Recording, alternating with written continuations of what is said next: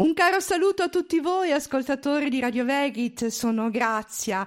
Eh, per la mia rubrica Bibliovegit eh, ho parlato tempo fa del Vangelo e seno degli animali. Il libro è di Olivier Manitara, un importantissimo punto di riferimento per la comunità essena, che ora eh, non è più fisicamente in questa dimensione. Il libro è stato tradotto da un suo allievo, ovvero sia da Alain Contaré, attuale rappresentante del popolo esseno, ed è proprio il maestro Contaré che abbiamo oggi ospite ai nostri microfoni. Ben arrivato maestro. Grazie mille per l'accoglienza e per l'opportunità di questa intervista. Buongiorno a tutti. C'è un saluto che si usa tra esseni? Tra esseni, diciamo fisicamente, ci abbracciamo. A voce non c'è per forza un saluto uh, particolare. Ogni saluto, ogni incontro, uh, diciamo, ha come obiettivo di essere una benedizione per l'altro. Mm, abbiamo mm, deciso prima che ci diamo del tu, allora. Nella tua biografia leggo che sei un ierogramma ierogrammata. Chi è un eh, ierogrammata? Allora, ierogrammata è una parola che viene dall'antico Egitto che significa scriba, dunque qualcuno che prende cura dell'insegnamento e che lo divulga, qualcuno che fa in modo che l'insegnamento divino non si perda, ma che sia conservato, alimentato, nutrito e soprattutto studiato. Chi sono gli esseni e cosa significa essere esseno in questo periodo storico che è particolarmente travagliato? La parola essena in sé è una parola che proviene da un tempo realmente lontanissimo nel passato, è una parola animista dunque non intellettuale, che non si può tradurre, diciamo, realmente nelle nostre lingue che usiamo oggi. Diciamo che il, il senso il più vicino realmente traducibile è prendersi cura di Dio, nel senso la vita, e prendersi cura della saggezza. Questa è letteralmente la definizione giusta della parola essena. Mm. A questo punto un esseno o un'essena è un essere umano, come, come tutti, mm-hmm. che decide coscientemente di uh, consacrare una parte della sua vita o la totalità ai misteri della vita a nutrire, prendersi cura e a sviluppare, diciamo, uh, i misteri della vita dunque di studiare le leggi, i principi che governano la vita e di soprattutto di onorare la divinità, l'intelligenza che è al di là di tutto. Dicono che Gesù fosse seno, è vero? Sì, è perfettamente vero. Gesù era un essere, non, non soltanto lui, a livello dei grandi maestri che conosciamo, ma è vero che è nato, cresciuto, è stato educato come un esseno e dunque è uno dei maestri esseni più conosciuti e le più venerati ma ci sono altri.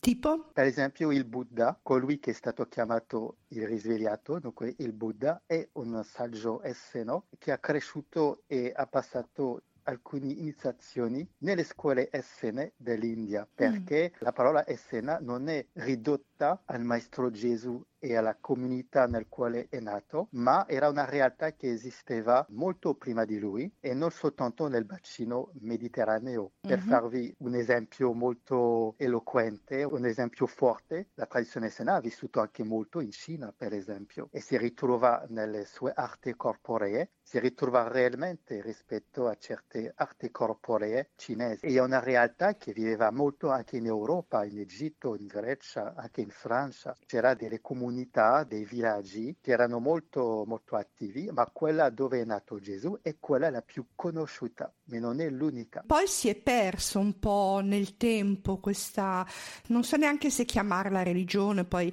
mi correggerai tu. Adesso però ne sento sempre più parlare. Uh, sì, perché ovviamente nel corso della storia la tradizione essena ha lavorato all'aperto e qualche volta ha lavorato anche nel nascosto a causa delle persecuzioni. Durante diversi periodi sembrava completamente assente, mentre dei saggi si incarnavano, ma eh, non si mostravano. E alla nostra epoca contemporanea, diciamo il secolo passato, per esempio, la tradizione essena di nuovo si mostra attraverso uh, l'incarnazione di certi saggi, di certi grandi maestri che invece i loro nomi sono conosciuti e lavorano anche insieme al popolo, insieme alla, realtà dei nostri tempi e questa è una cosa molto buona, diciamo, molto interessante. Cos'ha a che fare la filosofia essena con eh, il cristianesimo, il cattolicesimo, più col cattolicesimo perché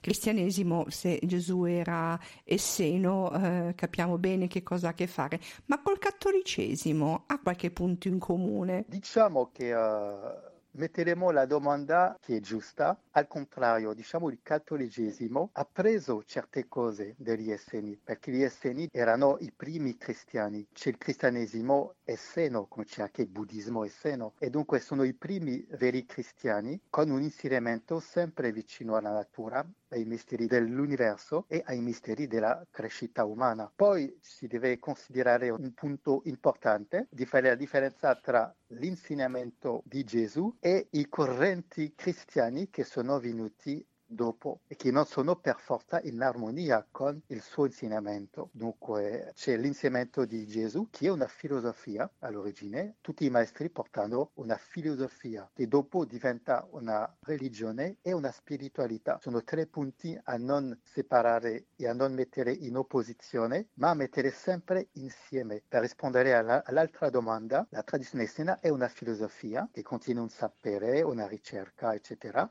è una religione perché c'è un orientamento ben preciso anche con dei riti per onorare che tutto sia coinvolto verso un alto ideale, verso delle realtà superiori, verso delle divinità, diciamo così. È una spiritualità perché ci sono delle pratiche, delle tecniche eh, forti per risvegliarsi, per fortificarsi, purificarsi e condurre diciamo, tutta la vita quotidiana eh, verso una coscienza più alta. E tutti possono essere seni, vero? Sì, perché uh, la parola essena, oltre il fatto di rappresentare un lignaggio di maestri con i loro discepoli, rappresenta anche il livello diciamo, di coscienza superiore che vorremmo tutti noi raggiungere per ritrovare la nostra vera dignità la nostra vera nobiltà del regno umano e dunque le porte sono accessibili a tutti, non significa che il destino di tutti per forza di diventare esseno essena. Anche nell'ambito della nazione essena tutti non fanno le stesse cose perché il destino è sempre rispettato. Dunque è un ambito molto bello, ma non significa facile ovviamente ogni crescita, ogni lavoro su se stesso, ogni passo fatto richiede sempre un allenamento, un aggiornamento di tutti i nostri punti di vista, di tutte le nostre uh, conoscenze, di tutte le nostre uh, prese di posizioni, eccetera, e così via avanziamo, uh, avanziamo. È come salire da una cima a un'altra cima di montagna, mm-hmm. sempre più alta. Il paesaggio che vediamo è sempre diverso e che fa che si deve sempre aggiornarci, non alle cose cose umane, ma a ciò che esiste da sempre, dunque ai grandi leggi della vita, dell'universo, della natura e ai grandi principi che alla fine governano tutto. Sì, perché alzandosi sempre di più, non solo metaforicamente, ma anche fisicamente, si vedono le cose dall'alto, quindi con più distacco attacco. Sì, sì, sì, è, mm. è vero e è, ancora più vero nel senso che l'aspetto fisico rimane onnipresente. Nella filosofia, religione e spiritualità essena, il radicamento alla realtà della vita quotidiana, nella realtà della vita fisica, è primordiale e dunque il radicamento nel proprio corpo fisico affinché tutto sia vissuto in tutti i piani con consapevolezza e non perdersi nelle meandre, diciamo così, dei mondi sottili oppure di una spiritualità sradicata. Dunque il mondo fisico nel quale noi viviamo, nel quale ci siamo incarnati, è realmente un trampolino indispensabile alla crescita di tutti noi. Nella Chiesa essena ci sono gerarchie, ci sono delle regole? Allora, come per tutto, Esistono delle regole, ma anche nella vita quotidiana ci sono delle regole, le leggi della vita stessa, che impariamo più o meno secondo la nostra coscienza di ciò che viviamo, dei problemi che incontriamo, eccetera. Siamo sempre confrontati a delle leggi. Nell'ambito della Chiesa essena cristiana, della nazione essena, sono due appellazioni perché la Chiesa essena cristiana fa riferimento alla religione, al cuore, diciamo, della cultura essena, mentre la nazione essena è l'aspetto, diciamo, identitario nell'area uh, sociale. Le due sono inseparabili. Dunque delle leggi sì, sono delle leggi che sono sempre le leggi universali, che provengono dall'alto e che favoriscono, se le studiamo bene e se le pratichiamo bene, la crescita di tutti e la vita anche insieme. A livello della gerarchia c'è una gerarchia, ma che non è gerarchia realmente ci sono delle funzioni, come per tutto ci sono delle funzioni e ognuno ha la sua o qualche volta ne ha diverse. Ciò che è importante di sapere è che ogni esseno, ogni essena è sacerdote, come è scritto nei diversi libri sacri dell'umanità, che siano cristiani o no, è un popolo di sacerdoti. Quando qualcuno fa il passo reale di diventare esseno, diventa sacerdote significa che prende cura, che si impegna a dare forza anche nei mondi sottili, a dare forza a tutto ciò che è bello, vero, nobile nell'umanità affinché rimane diciamo a mezzo a noi, di dare forza alle virtù, di dare forza a tutto ciò che porta verso un alto ideale di luce, di nobiltà, di grandezza. Dunque diciamo in un terminologia più tecnico, di nutrire il cielo, che l'umanità possa avere ancora un cielo e un cammino aperto verso le altezze autentiche della vita e non solo verso delle altezze che sono qualche volta molto in confusione e che sono i risultati un po' della confusione che esiste sul piano fisico umano e dunque è importante di fare la differenza, per esempio per fare molto veloce, è che la distinzione che la tradizione fa eh, fortemente tra i mondi spirituali e i mondi divini. L'obiettivo della tradizione sena è di dare forza e vittoria a ciò che è divino e non soltanto per forza a ciò che è spirituale, che può essere un po' del falso, un po' del buono, un, po' così così, un po' tiepidi. Dunque di dare forza e vittoria a ciò che è superiore e che è all'origine di tutto affinché che possa vivere un pochino a mezzo a noi. Per fare un esempio molto semplice, se vogliamo per esempio a mezzo a noi la grande virtù della pace, che non è un concetto umano ma un principio divino, allora ci mettiamo alla scuola della pace, studiamo la pace e lasciamo eh, la pace governare eh, la nostra vita, i nostri pensieri, i nostri sentimenti, emozioni, desideri, atti, anche le nostre energie, affinché realmente possa vivere prima di tutto in noi e poi attorno a noi. E dunque l'obiettivo è di dare le condizioni a ciò che è più alto più bello, il più interessante alla fine, il più nobile, il più puro, dare le condizioni affinché che possa incarnarsi dentro di noi e attorno a noi. E questo è molto logico. Se c'è per esempio la guerra, come lo spiego sempre, è perché ci sono delle condizioni e il ruolo primordiale dell'essere umano sulla Terra è di creare le condizioni per una vita dignitosa e nobile che ridà grandezza al regno umano. Mm-hmm. Se non ci sono le condizioni, non ci sarà a mezzo a noi ciò che vogliamo. Dunque è un impegno molto dignitoso e molto bello. Non significa superiorità rispetto a un altro umano. Un essere è come tutti, soltanto che decide di onorare, mettere il divino realmente al primo piano, l'essenziale della vita al primo piano affinché il resto dopo possa girare attorno e che il divino governa man mano il suo essere e la sua vita. Ora vorrei approfondire un argomento che a noi come Radio Vegit ovviamente che dà voce agli animali, tutti gli animali, sta particolarmente a cuore. Allora tu hai tradotto tantissimi libri di Olivier Manitara,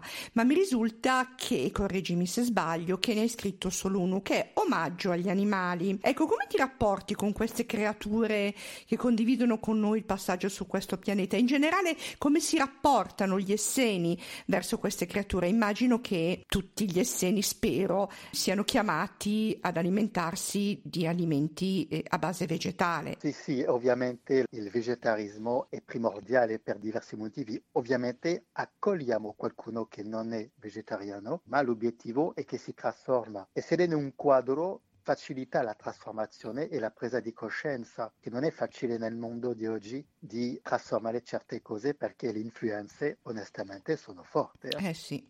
Molto forte e dunque uh, ciò che vuole uh, abbassare il livello della coscienza è molto abile e intelligente per anche qualche volta rifare tornare chi era vegetariano a mangiare la carne. Dunque il vegetarismo, anche se non è un obiettivo in sé, perché ci sono degli obiettivi che sono più elevati, fa parte delle condizioni importanti perché si tratta di un rapporto stretto con la natura, con la vita stessa e ci sono delle leggi che governano l'atto di nutrirsi. C'è un comandamento, per esempio, della tradizione essena, comandamento della scuola dell'acqua, che chiamiamo anche scuola dell'Arcangelo Gabriele, che è non mangerai ciò che ha degli occhi, non porterai cadaveri alla tua bocca, che è un comandamento molto forte di cui le parole sono molto precise e che a partire dal momento che la gente non sa che quando mangia la carne mangia un cadavere e che lo definisce come un necrofago e non un carnivoro, fino al momento che non prendono coscienza che stanno introducendo la morte dentro di loro, ovviamente la trasformazione diciamo non si fa. Dunque il rapporto con il cibo è molto importante perché diventiamo ciò che mangiamo, è molto importante perché ci sono delle leggi, ciò che facciamo agli altri si fa anche a noi, ciò che si fa agli animali si fanno agli uomini sono delle leggi eh, naturali e poi c'è anche per la salute. Dunque a tutti i livelli il vegetarismo è molto salutario e come è specificato anche nel Vangelo Estiano degli animali, partecipiamo a un'opera di pace, mm. perché ovviamente è un metodo anche per pacificare un po' tutto questo disordine, tutte queste aggressività che sono senza tregua nutriti, diciamo, della massa incosciente. E dunque il rapporto con gli animali è molto importante perché un esseno, un'essena, se capisce bene la sua cultura, non si sente superiore a un animale, non si sente superiore a qualsiasi sia creatura che esiste perché è vero che nell'universo, nella creazione, nella natura, tutto è fatto per la crescita di ogni creatura, qualsiasi sia il suo regno. Quando il sole brilla, non brilla soltanto per il piacere umano, brilla e dà la sua energia, dunque il suo amore, la sua luce, a tutto ciò che esiste sulla terra e non fa la distinzione ovviamente di un regno a un'altra, fortunatamente. Dunque un esseno, un'essena non si sente superiore, si sente invece collaboratore con l'insieme del creato, l'insieme della natura, l'insieme dell'universo. Si sente un elemento nel tutto come ogni creatura è un elemento nel grande tutto. Secondo te come sarebbe stata la storia dell'umanità se non ci fosse stato il popolo animale? Sarebbe stato possibile? No, non sarebbe possibile per il motivo molto semplice che eh, noi umani abbiamo come per semplificare siamo composto di due sfere c'è la sfera della sopravvivenza e la sfera della vita. L'umano è verticale, mentre l'animale è orizzontale fisicamente parlando, oltre alcuni, ma sono pochissimi. Gli animali hanno la colonna vertebrale orizzontale, l'umano ha la sua colonna vertebrale verticale, ma il verticale si poggia sull'orizzontale per il suo equilibrio. Dunque, se l'orizzontale è nello squilibrio, nella sofferenza per esempio, il verticale è nello squilibrio anche e perde la maestria di se stesso. Dunque, l'animale è una base fondamentale per la vita umana, ma non deve governare invece, deve rimanere al suo posto affinché la vita, la vera vita umana, la vita verticale, possa emergere, ciò che non è ancora realmente accaduto, perché ovviamente il maltrattamento verso gli animali danneggia fortemente l'evoluzione umana, perché è come danneggiare una metà di noi, danneggiare, e lo vediamo nella vita, che l'umano non sa neanche sopravvivere realmente, è sempre sempre alla ricerca di sicurezza a tutti i livelli, mentre gli animali sono i maestri della sopravvivenza e hanno come compito di portare l'umano, di portare l'umano, di, di dare anche un sollievo, ma se l'umano non rispetta il contratto, ovviamente si trova nello squilibrio, si trova a costruire una civiltà che propone sempre di più di sicurezza, ciò che aumenta la paura e dunque la paura non fa parte del regno vero umano, fa parte dell'animale. Per l'animale è normale di avere paura, di avere degli istinti per l'umano tutto questo deve essere portato verso una nobiltà e una fioritura del suo essere, ciò che non può accadere visto che sta maltrattando ciò che lo deve equilibrare e parliamo anche del rapporto col fisico perché allo stesso modo che l'umano si comporta verso il suo corpo fisico, allo stesso modo si comporta verso la natura intera perché il corpo fisico è la natura. il rapporto uomo-animale è un rapporto che dovremmo riscoprire nel senso giusto, refutare la, l'idea che l'animale può aiutare l'uomo, supportarlo. Questo dimostra ciò che deve fare l'uomo stesso, ma per de, delle realtà più superiori, per esempio verso i maestri. Un discepolo deve sapere anche uh, da, darsi realmente al maestro e il maestro ha delle realtà più ampie ancora. L'animale ci mostra un esempio uh, rispetto alla vita d'insieme, perché nessun animale in realtà vive realmente per se stesso. Ha una vita individuale perché ha la coscienza, ma sa che vive in seno di un ambiente che è un ambiente globale, come la natura, la nostra madre a tutti. E dunque eh, il rapporto umano, um, umano-animale oggi, oggi l'abbiamo perso, non è realmente conosciuto. Un animale è soprattutto il nostro corpo fisico, la nostra personalità umana, collegata alla natura stessa. L'essere umano, per equilibrarsi, ha bisogno degli animali, ha bisogno degli animali esterni ma non come animali domestici per forza, ma de- della presenza degli animali nella natura, ma anche della presenza degli animali nel suo corpo e nella sua personalità. È il motivo che certe tradizioni antiche volev- volevano eh, avere le qualità dell'animale affinché queste qualità sia al servizio di qualcosa che è superiore all'essere umano. Ma questa oggi è perso completamente.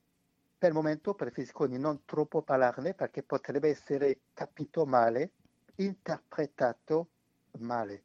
Sì, infatti, perché un conto è prendere dagli animali eh, delle attitudini e portarli dentro di noi, un altro è sfruttare gli animali. L'animale, secondo la filosofia essena, è su questa terra anche per aiutare l'uomo e farebbe di tutto per l'uomo. Però l'uomo invece eh, sfrutta l'animale e non protegge l'animale se non gli serve. Siamo arrivati a eh questo. Sì, è, vero, mm, mm, è vero che la, le, le, io parlo, parlo, degli animali, ma potrei parlare anche, anche gli alberi sono pronti per aiutare l'umano che ha un posto particolare in seno del creato.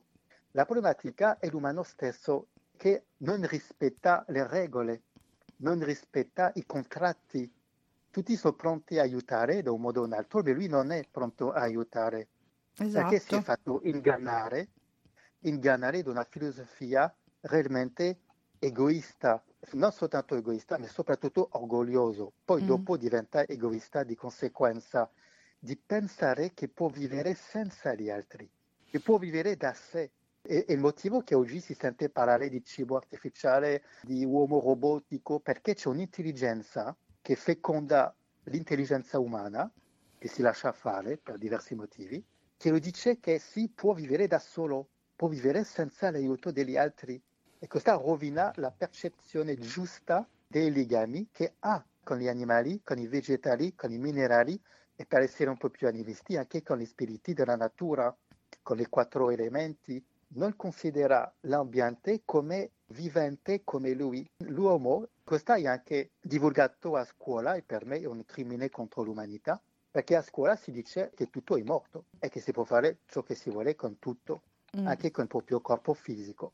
Dunque, mentre l'umano non ha la consapevolezza che tutto è vivente, ma l'umano poggia uno sguardo su tutto, uno sguardo che mortifica, che cristallizza ma anche le religioni, ciò che è incredibile, perché sono le religioni che dovevano mostrare l'esempio. Eh sì. E dunque, che hanno visto che non, eh sì, visto, visto che non c'è questo esempio, ovviamente si fa ingannare da filosofia che portano alla morte, che portano a pensare che l'umano la sua vita la, la deve a, a se stesso oppure al caso.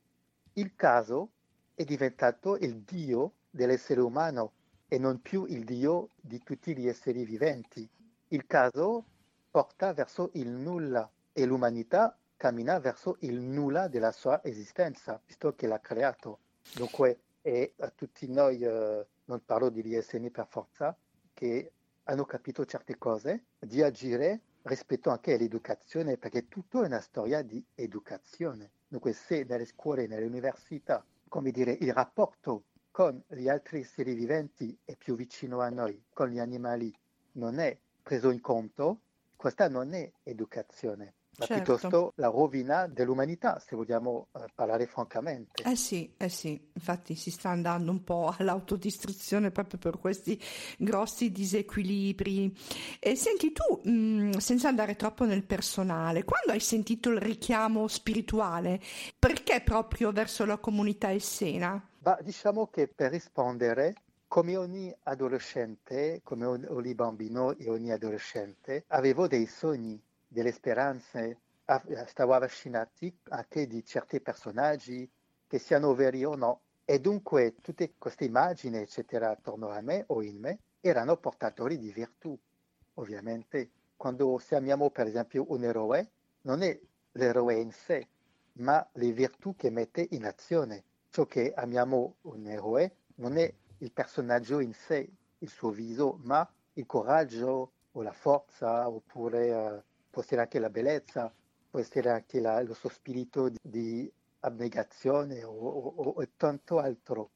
E dunque, come ogni adolescente, ho avuto una vita interiore ricco, soltanto forse la differenza, ho ascoltato questa vita, l'ho ascoltato, l'ho meditato e sono andato nel senso di ciò che portava la mia vita interiore a scoprire, facendo attenzione ovviamente, a scoprire. Dunque, naturalmente, quando ho avuto la maggiorità, ho scoperto ciò che viveva dentro di me, che mi chiamava, che mi nutriva e che già mi portava a pensare a un altro ideale, perché alla fine è ciò che ogni adolescente sogna di un altro ideale, anche se prende diverse forme nel corso della vita, e si è manifestato rapidamente sulla forma della tradizione essena parlo di me ovviamente, sì. e dunque è molto importante di sapere cosa all'origine ci motiva, qual è il motivo primario che fa che cambiamo di vita, che decidiamo di mettere certi concetti imparati a scuola o in famiglia, eccetera,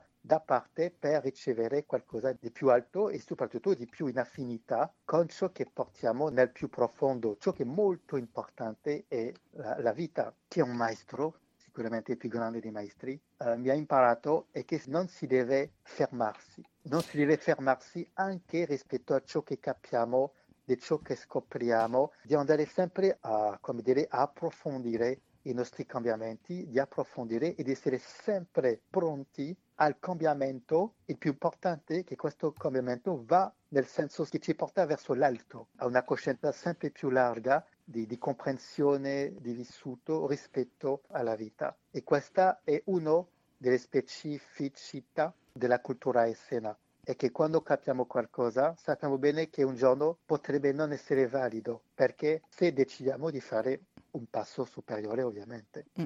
Ci aspetta a tutti noi umani, qualsiasi sia le nostre vie, qualsiasi sia le nostre scelte, ci aspetta sempre qualcosa di superiore. È il motivo che siamo verticali. Questo è un bel messaggio eh, da dare appunto ai nostri ascoltatori, infatti chiuderei qui l'incontro. Chi volesse seguire e approfondire eh, la filosofia essena, come può fare? Allora, visto che siamo all'epoca moderna, abbiamo anche noi dei mezzi di internet, per esempio, e dunque potete andare nel sito se fate Nazione Essena o Chiesa Essena Cristiana arrivate sul nostro sito che è eh, ricco di materiale. Non è finito perché ovviamente proviamo sempre di aggiornare. C'è il canale YouTube che potete trovare nel sito anche e soprattutto tantissime conferenze che esistono su diversi canali perché facendo delle conferenze con certe librerie che hanno i loro canali potete trovare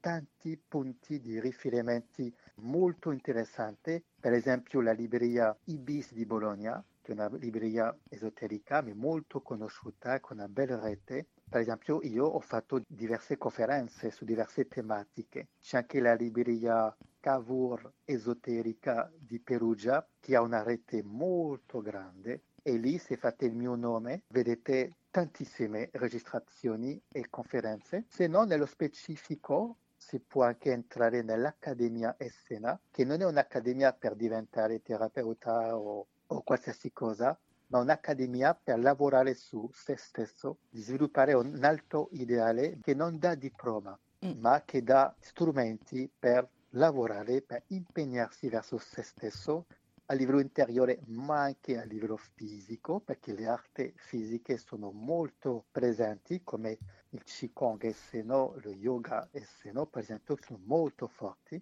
E dunque per avere dei strumenti e poi ovviamente degli insegnamenti di, di saggezza e tutto questo lo dobbiamo al lignaggio dei maestri ininterrotto, lignaggio dei saggi e maestri esseni che ringrazio e che ringrazierò sempre, che hanno fatto in modo che i principi e leggi della vita siano curati, protetti e ancora disponibili per il risveglio di tutti, tutti noi. E noi esseni siamo, uh, diciamo, come dire, guardiani, diciamo così, protettori di questi principi ma questi principi sono per tutti ovviamente perché la vita è universale. Io vorrei per terminare questo punto di mettere il pubblico che ascolterà in guardia perché lo, lo, devo fare in quanto ambasciatore e diplomatico della nazione essena, in guardia rispetto a delle operatori olistiche che divulgano dei metodi terapeutici sulla denominazione terapie essene o egizio essene o tutto ciò che si vuole e che non entrano per niente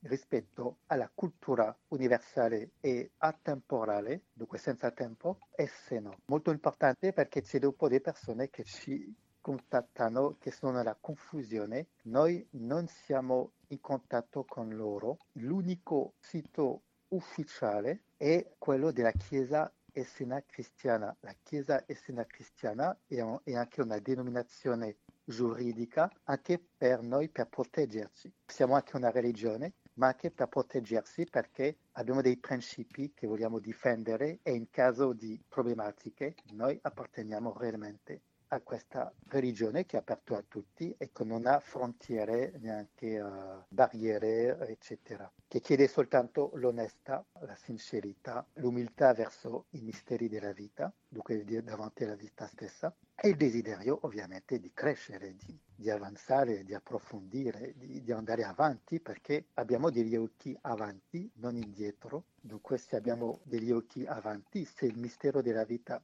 ci ha messo degli occhi avanti per guardare avanti e andare verso degli orizzonti sempre più vasti, sempre più grandi, fino agli orizzonti della nostra anima e del nostro spirito eterno e immortale. Bene, invitiamo tutti a seguire le indicazioni che ci ha dato il maestro. Abbiamo parlato con Alain Contaré, che è l'attuale rappresentante del popolo esseno. Eh, grazie mille per essere stato con noi, Alain. Grazie. Ma grazie per l'accoglienza di nuovo, grazie anche a tutto il mondo vegano vegetariano per il lavoro compiuto, per questo ideale verso, verso gli, gli animali e mi piacerebbe e ci piacerebbe in realtà di poter collaborare con massima realtà collegati alla filosofia e al mondo vegano vegetariano per lavorare insieme e costruire un mondo sempre più bello, un mondo ovviamente al servizio della vita. Grazie ancora Len, a presto. Grazie, a presto.